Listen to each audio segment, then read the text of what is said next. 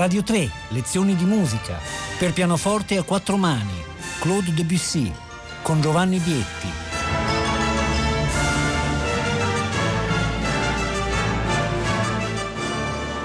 Buongiorno da Giovanni Bietti, benvenuti. Questo fine settimana concludiamo il nostro piccolo ciclo che abbiamo dedicato al pianoforte a quattro mani e ai due pianoforti. Siamo partiti da Mozart, quattro puntate.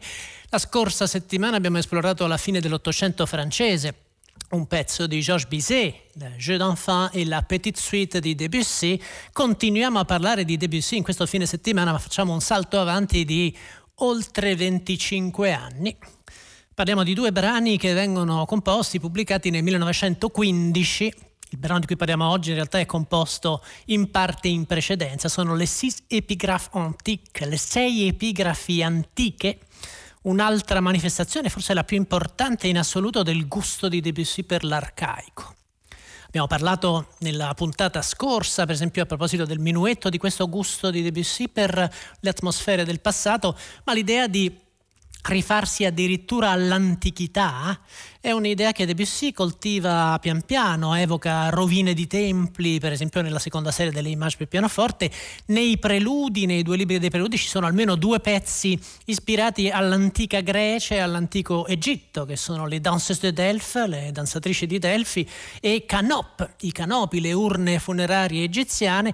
Qui Debussy scrive proprio sei epigrafi antiche sei epigrafi che si riferiscono, eh, sono delle epigrafi immaginarie, per esempio i titoli sono Pour invoquer Pan, per invocare Pan, dio del vento d'estate, per una tomba senza nome, perché la notte sia propizia, per la danzatrice con i crotali, per l'egiziano. Ecco, sono delle epigrafi immaginarie e musicali dedicate a queste, a queste figure arcaiche.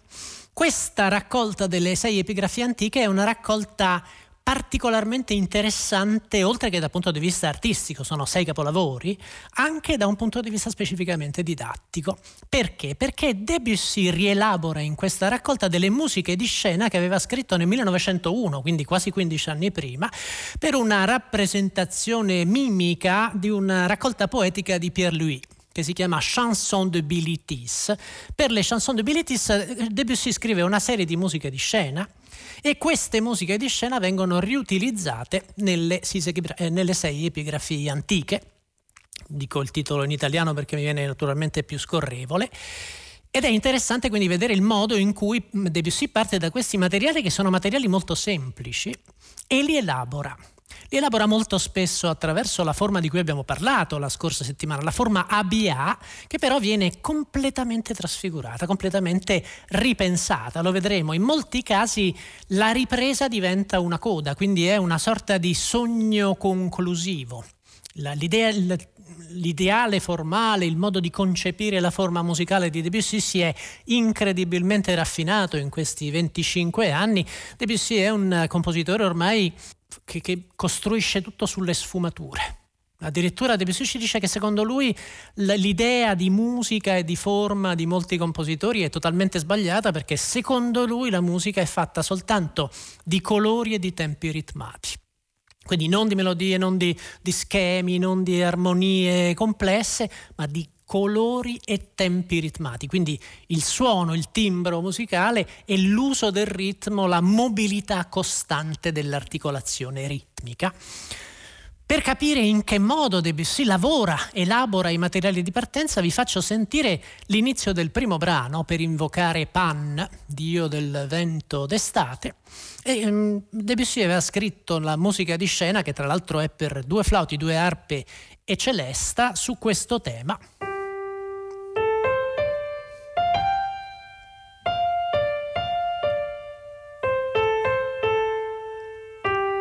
Questa arcata che sale e scende, chiaramente modale, non tonale, molto netto, e praticamente il, la musica di scena finisce.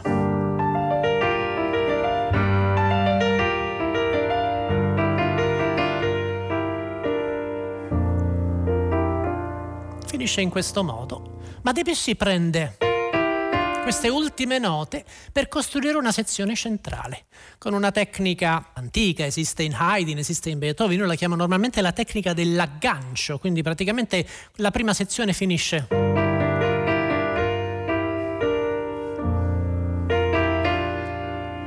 E la seconda sezione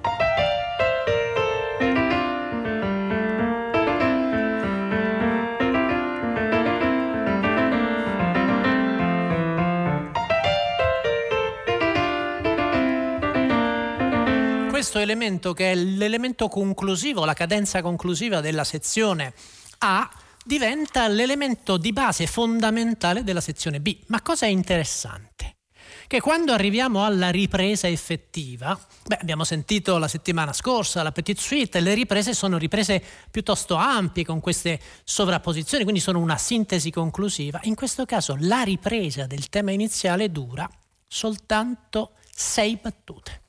Quindi è una finta ripresa. È, sembra una ripresa, ma in realtà è una coda, quindi la forma diventa completamente ellittica. Proviamo a sentire questo brano iniziale, pur invoqué Pan, per invocare Pan, per renderci conto proprio della differenza fondamentale dal punto di vista, come dire, non solo poetico, ma addirittura della filosofia artistica che c'è nel Debussy degli anni Ottanta e nel Debussy del 1914.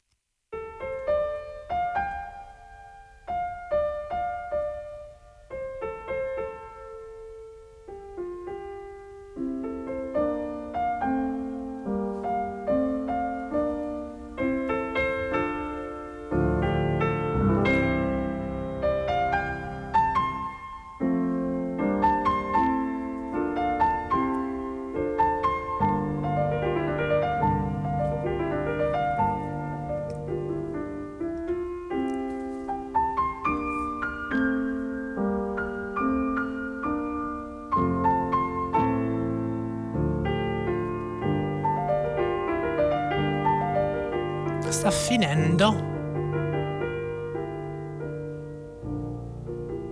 Sezione centrale, aggancio.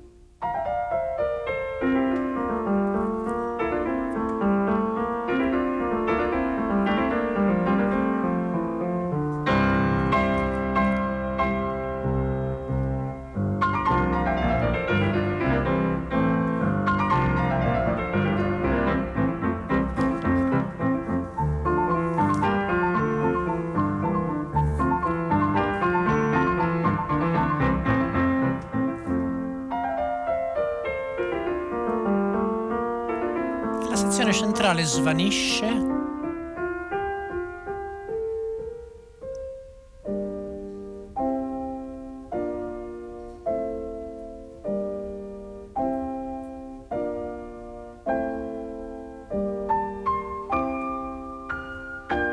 Ripresa?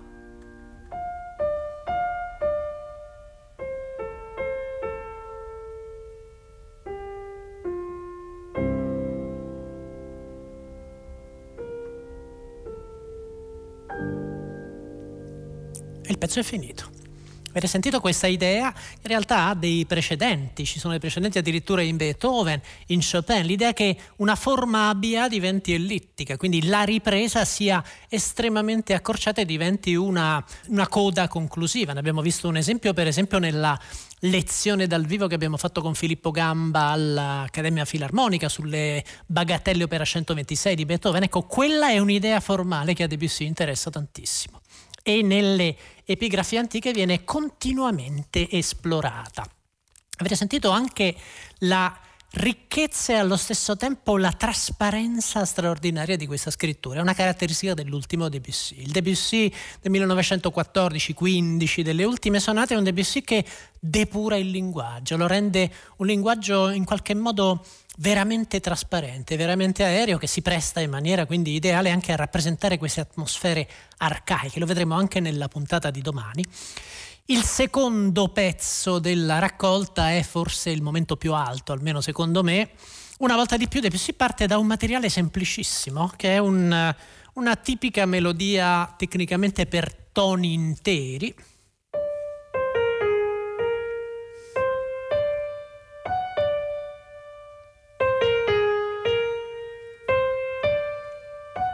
questa sezione iniziale, che è quella che apparteneva alle musiche di scena delle chanson de Bilitis, è interamente costruita su questo materiale. Debussy ci presenta la melodia, poi separatamente ci presenta il basso nel secondo esecutore.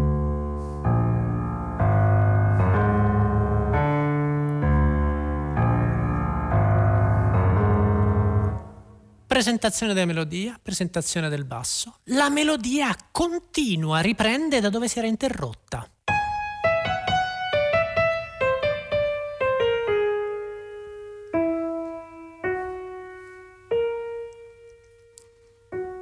E ora i due materiali che abbiamo ascoltato, il basso e la melodia, vengono sovrapposti e in più Debussy aggiunge un ulteriore materiale nel registro centrale. Quindi abbiamo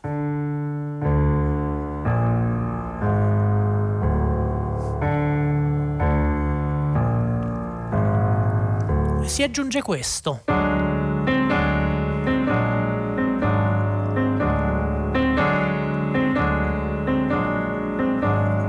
Questa striscia di suono in registro centrale e all'acuto sentiamo di nuovo la melodia. L'effetto è qualcosa di questo tipo.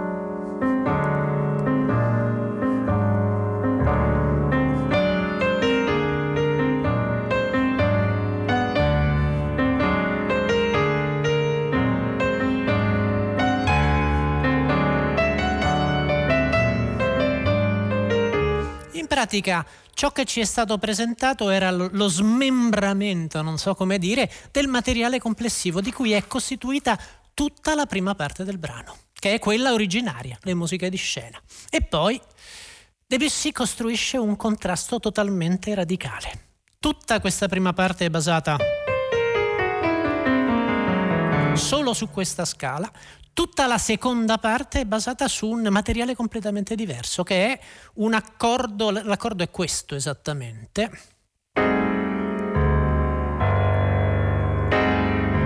È un accordo atonale.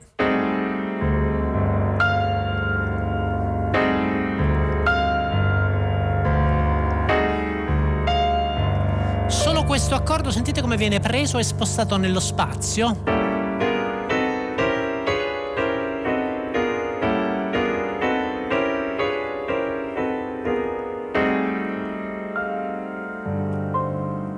Tutta la prima parte è su un aggregato armonico, tutta la seconda parte su un aggregato armonico completamente diverso. E che succede nella ripresa? Perché anche questo brano è diciamo apparentemente in forma ABA, beh, la ripresa ci fa prima sentire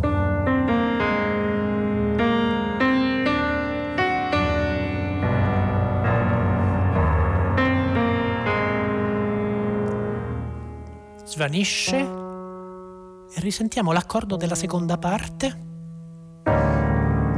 Qui succede qualcosa di eccezionale. Descrive un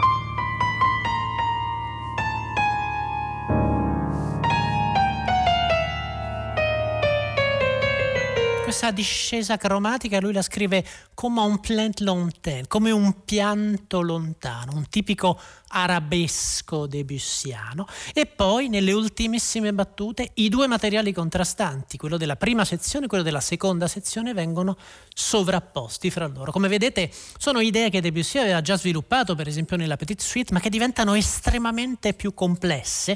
Mi rendo conto che qui parliamo di, di, di concetti di grande, di grandissima complessità, di grandissima profondità, ma confido che l'ascolto di questo pezzo, che secondo me è un capolavoro assoluto, sia nella costruzione formale, sia proprio nella scrittura, renda chiaro, evidente quello che vi ho raccontato fino a questo istante.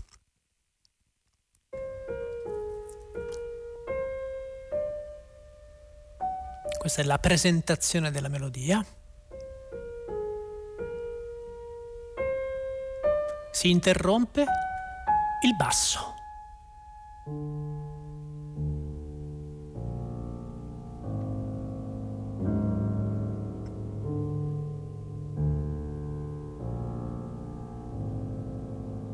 Riprende la melodia da dove si era interrotta.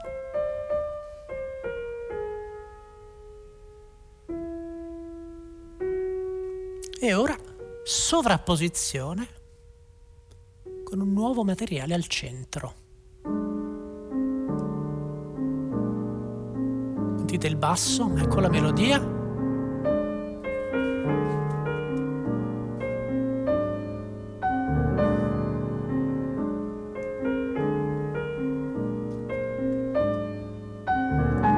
tipica stratificazione di Debussy.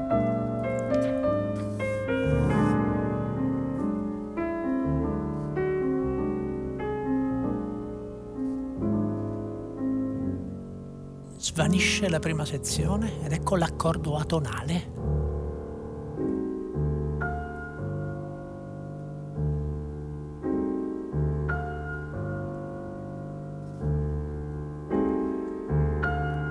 spostato nello spazio.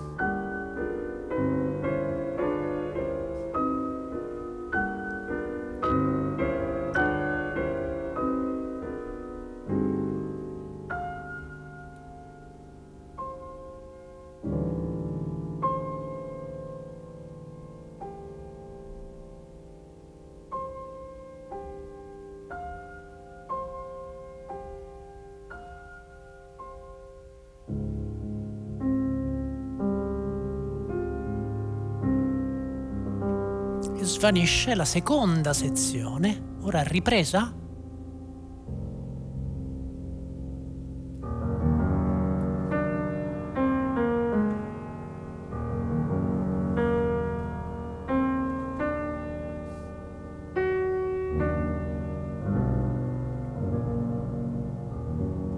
E la melodia sparisce. Accordo atonale.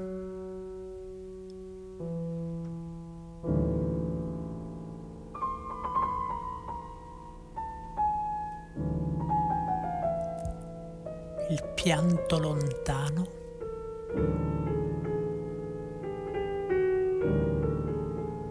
E ora sovrapposizione.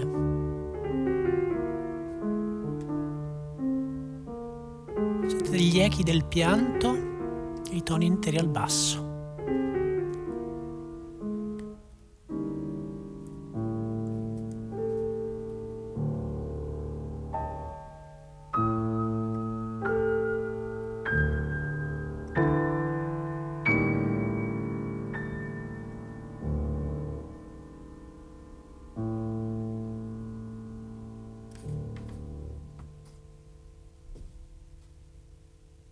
Questa misteriosa risonanza che resta e che svanisce nel nulla. Purtroppo non abbiamo il tempo di sentire per intero tutte le epigrafo antique, capite bene che si tratta di musica di una densità, di una profondità straordinaria, meravigliosa veramente. Il terzo pezzo è forse il più virtuosistico, il più difficile da suonare, purché la nuit soit propice, perché la notte sia propizia. Il quarto, per la danseuse au per la danzatrice con i crotali, è un brano che ha una costruzione particolare. Debussy una volta di più parte dalle musiche di scena che hanno una semplicissima costruzione e praticamente il pezzo è costruito su tre diverse arcate che cominciano con lo stesso identico tema. Il tema è questo qui.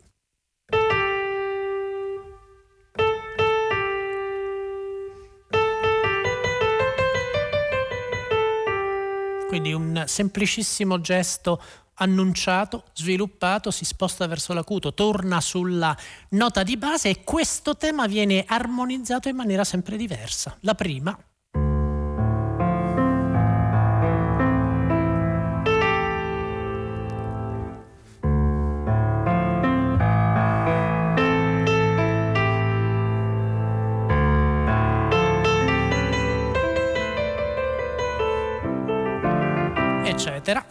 C'è la prima arcata, quindi che si sviluppa verso l'acuto, scende, svanisce.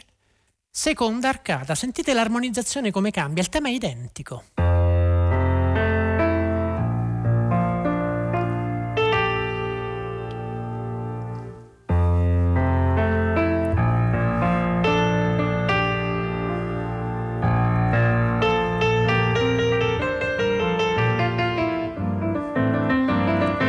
Volta di più si sposta verso l'acuto, svanisce verso il grave, terza arcata.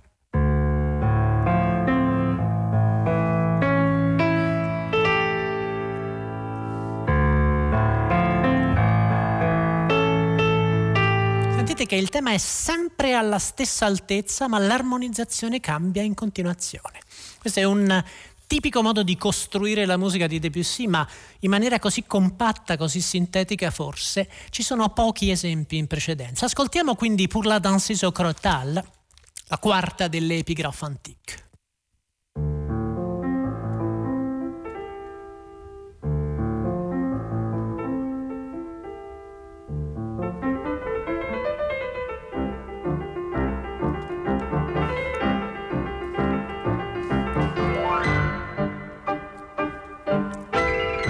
Sentite, all'acutissimo.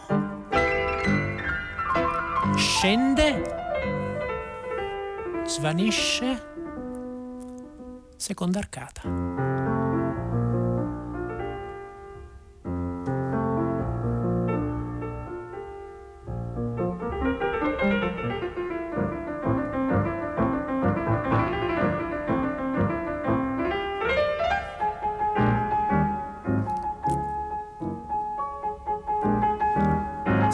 Sposta verso l'acuto.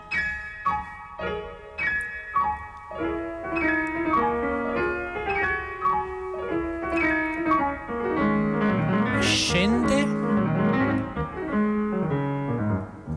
Svanisce al grave. Terza arcata.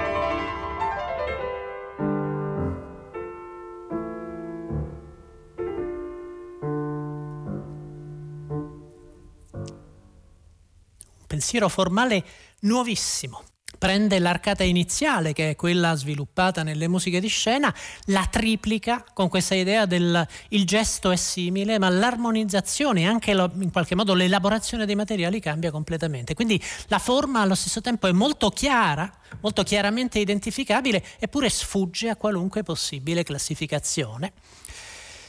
Il quinto pezzo della raccolta, Pour l'Egyptienne, è un pezzo di chiara, ricercata atmosfera esotica, e qui veramente Debussy raggiunge un punto culminante nella sua ricerca di esotismo. Eh, Debussy esplora la Spagna, l'estremo oriente, esplora un'infinità di atmosfere e qui veramente tocca sia nella scrittura pianistica che nella delicatezza del, del brano, tocca un vertice. Intanto comincia costruendo questa sua tipica stratificazione. Non c'è più un accompagnamento, un basso, una melodia, ma ci sono diversi strati che si sovrappongono uno dopo l'altro. Comincia così il brano, pedale. Si aggiunge questo. Si aggiunge questo.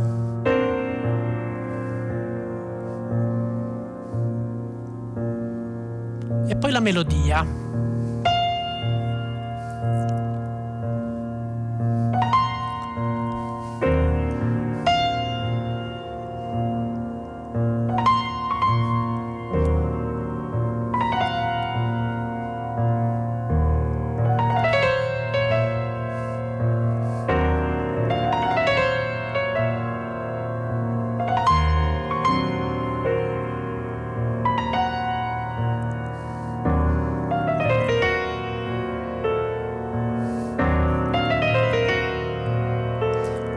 Sentite da voi, una delle più belle atmosfere esotiche in assoluto create da Debussy, con questa idea meravigliosa della stratificazione progressiva, stratificazione che in un momento successivo diventa, beh, l'esecutore al grave suona questo ostinato.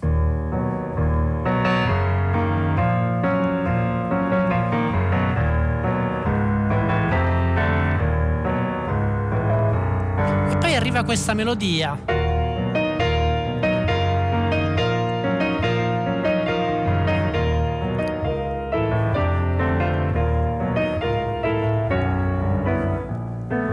Tipico gesto debussiano, questa meravigliosa atmosfera si spegne su se stessa. Sentite come ogni volta che il compositore comincia con un gesto che richiederebbe nella nostra immaginazione un ampio sviluppo, bene, invece ha il coraggio di tagliare, di rendere sempre ellittica, sempre imprevedibile la forma musica di colori e di tempi ritmati per l'appunto, anche questo gusto per la giusta posizione. Abbiamo il tempo per sentire interamente Pour l'Egyptienne, la quinta delle epigraffe antiche, poi ci salutiamo e magari vi faccio sentire almeno l'inizio dell'ultimo brano della raccolta. Pour l'Egyptienne. Pedale, vedete la sovrapposizione?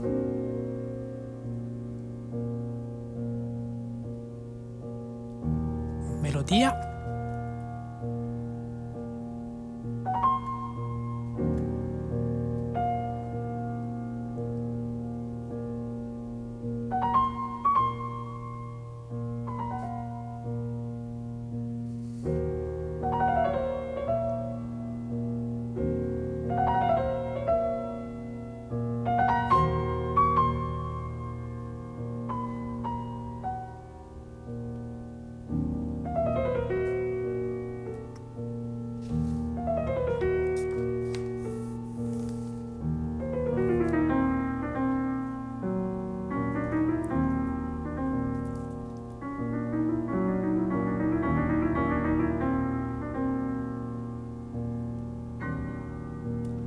sezione centrale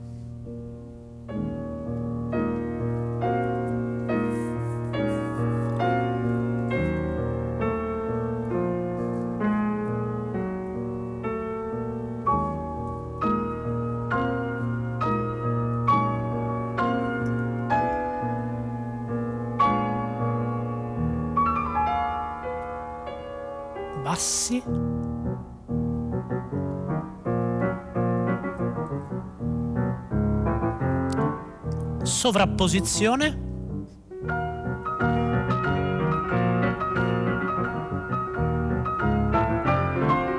Svanisce?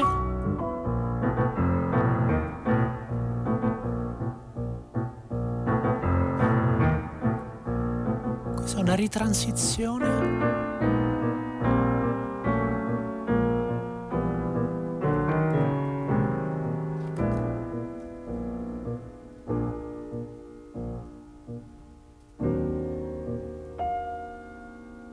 Ripresa?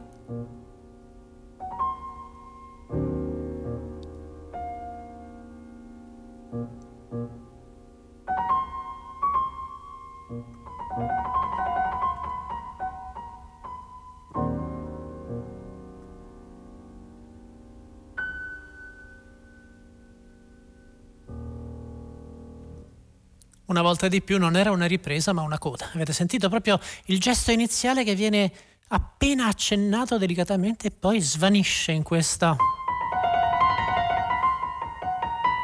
questo arabesco, questo gesto così tipicamente debussiano in cui tutto quanto svanisce nell'aria, quindi anche questo gusto per la forma ellittica. Abbiamo veramente pochissimo tempo, volevo almeno lasciarvi all'ascolto dell'ultimo brano che è il, in qualche modo il più impressionista anche nel titolo, si chiama Pour remercier la pluie au matin, per ringraziare la pioggia del mattino. Vi lascio all'ascolto di questa composizione, noi ci vediamo domani per chiudere il ciclo con un'altra grande composizione, stavolta per due pianoforti di Claude Debussy. Buona giornata da Giovanni Bietti.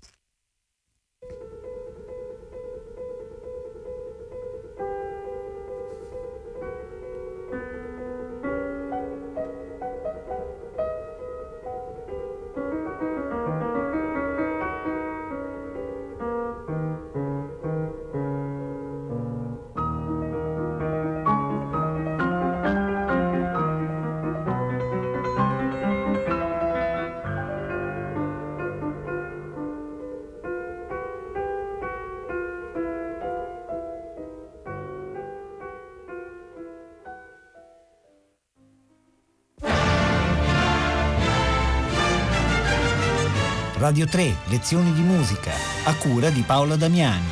Potete ascoltare tutte le lezioni di musica dal sito di Radio 3 e scaricarle con l'app RaiPlay Radio